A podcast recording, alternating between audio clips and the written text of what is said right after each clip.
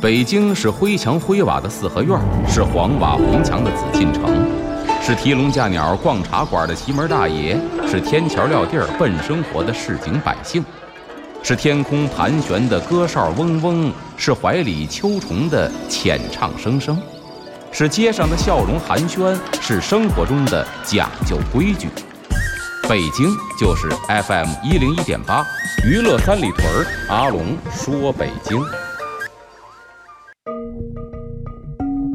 据传说，北海的白塔镇海眼；据传说，北京曾是八臂哪吒城；据传说，北新桥的水井锁蛟龙；据传说，高粱赶水把命送；据传说，故宫的角楼是鲁班修。这北京的传说讲不尽，君请听阿龙为您讲传说。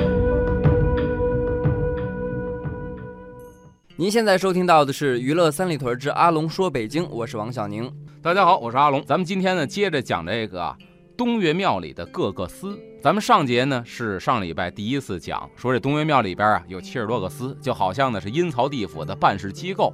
但是这每个司里边啊都有自己的小故事，非常的精彩。咱们今天呢接着讲，啊，今天呢讲的是啊掌斋僧道司。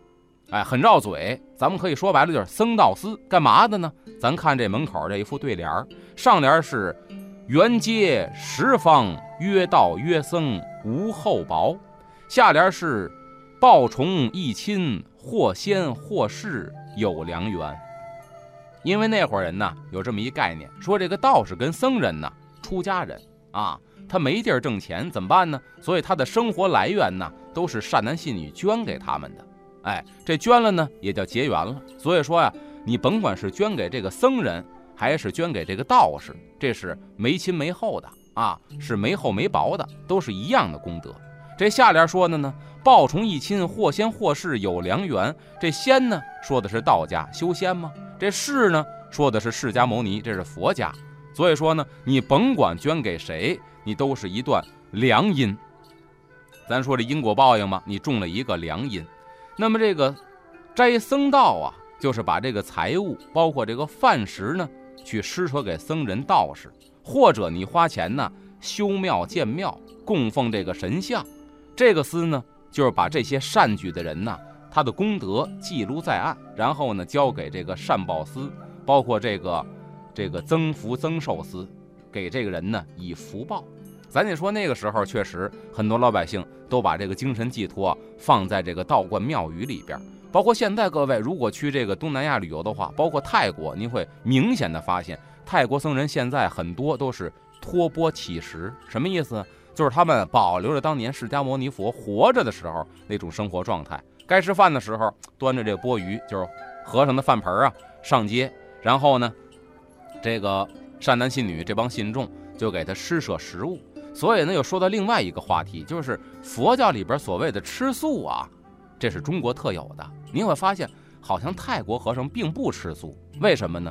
因为当年释迦牟尼活着的时候，原始佛教里边也没有戒律说你一定不能吃肉，因为你这个饭呢是化来的。换句话说，今天呢给你的饭有肉，你就得吃；明天没有肉，那就不吃。一切是随缘的，所以托钵化缘。然后呢，咱说这个僧道司。相传呢，在汉朝啊，有这么一个道士，叫什么呢？叫普净。咱也不知传说是怎么下来的啊。这普净明显是一僧人的一个符一个法号。结果他说是汉朝一个道士叫普净，这人呢乐善好施，而且远近闻名，很有名了。他呢就投资啊兴建了一个庙，叫长春庙。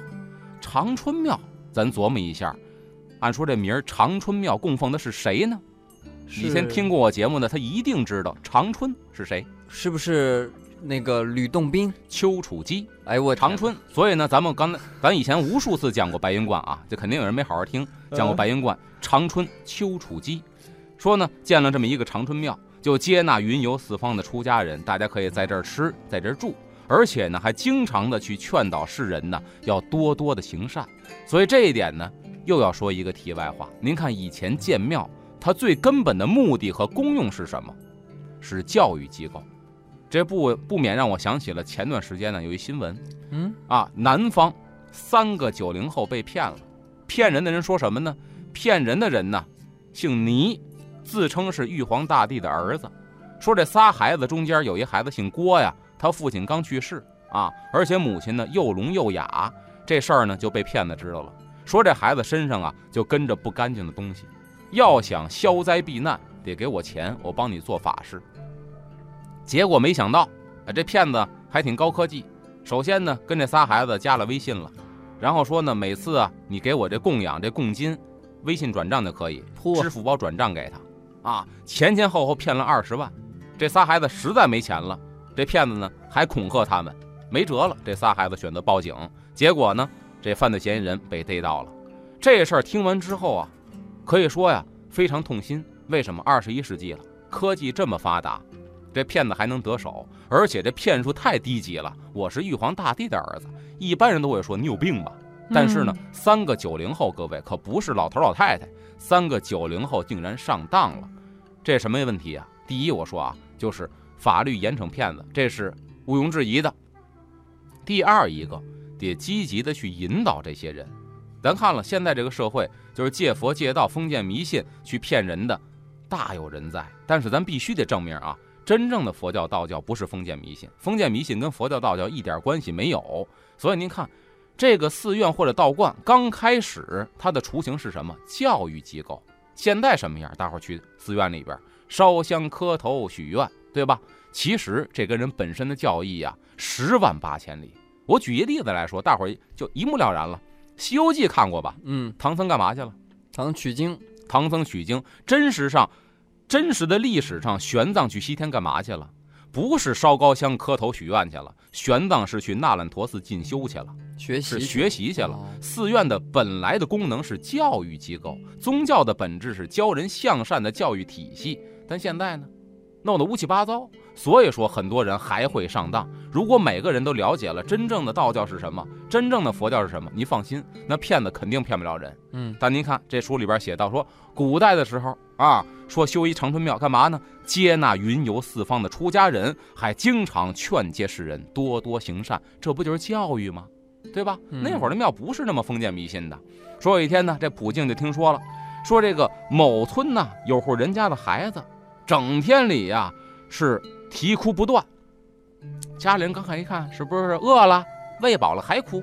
是不是病了？请大夫一号脉，说孩子没病，想尽了办法是不见效，所以全家人呢是一筹莫展，就连呢平常里边最热衷干的事儿什么呢？行善，这家子是善人，没事就干善事儿，但是因为这孩子天天哭闹啊，所以平时干的善事儿啊也中断不做了。这普净就决定说：“我呀，去这户人家，我去探个究竟吧。”这家人呢，就把这个孩子抱出来了，说：“大师啊，您给看看吧。”这普净啊，仔细端详了一番，然后呢，在这孩子脑门上啊，啪啪啪，轻拍了三下。没想到，当时这孩子呀，就止住哭声了。哇！全家人一看，嚯，这纠缠全家人多长时间的大难题迎刃而解了，非常的惊喜啊！这普净呢就解释了啊，说这孩子呀是受这个玉皇之命啊降临人间，他要做一国之主的。但是呢，这孩子不愿意受这个命，所以哭闹不止。我呀在他脑门子上拍了三下，他呢把这事儿啊就忘在了脑后。现在他觉得自己是一个普通人了，所以他就不哭不闹了。那么时光飞逝，转眼十几年过去了，这孩子已经长大成人了。这普净呢，再次出现的时候啊，又在这孩子脑袋上啪啪啪拍了三下。这时候呢，已经不是孩子，是个年轻人了。突然，好像有所觉悟的似的，记起了什么事儿哦，就想起来了。玉皇大帝受我的命，是来人间做一个君主。然后呢，据传说，经过努力之后啊，当上了一国之君，而且是一个贤明的君主。所以咱一想，这肯定是一个传说故事。这君王哪是想当就当的呀？咱看历史上君王，对吧？刚开始三皇五帝那是禅让，后来呢是世袭，他爹是皇上，他就是皇上。再不然改朝换代造反当了皇上。所以怎么可能一个孩子后来经过努力当皇上？这是一个肯定是传说。哎，那么传说再往下呢，还有更加精彩的地方，咱们下节回来接着说。好。欢迎回来，这里是娱乐三里屯之阿龙说北京，我是王小宁。大家好，我是阿龙。咱们刚才讲了一个普京啊跟孩子的故事，当然那是一个传说故事啊，因为咱现在讲的是北京传说嘛。又有一个传说，说这个僧道司啊，这传说什么呢？说啊，三国时期啊，有一个英雄被砍了头了，谁呢？就是关羽。关羽败走麦城，结果身首异处，这咱知道对吧？那么呢，被砍头之后啊，就只身来到了玉泉山上。这玉泉山，咱想啊，不就北京西山，而且这也是一传说。为什么？您想啊，被砍了头了，来到西山，他拿什么看路啊？那枪子不可能满街跑啊。呃，当然，故老相传，这传说就这么下来的。咱就按传说讲，讲完传说，咱说这道理。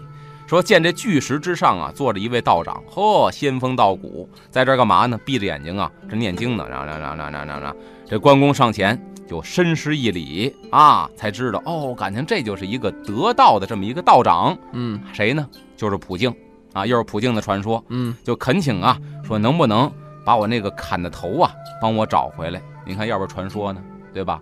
没脑拿哪说话呀？他说 把我头找回来，拿哪说的话呀？然后普净呢就反问说：“你杀人无数，皆为还其手。你杀那么多人，那脑袋你也没帮别人找回来。”你为何向我索要自己头颅啊？这关公呢是无言以对，只好接着赶路。后来啊，这关公被封为了这个关圣帝君了。那么把这普净啊，他的这个德行啊，就报告了玉帝。然后呢，玉帝就下令封他为这个僧道司的一个司神。这是说这个神普净的这么一个来历啊。但是呢，刚才那两个传说故事啊，都有点太传奇了。它里边讲的故事是什么呢？就是人还是要积德行善为好。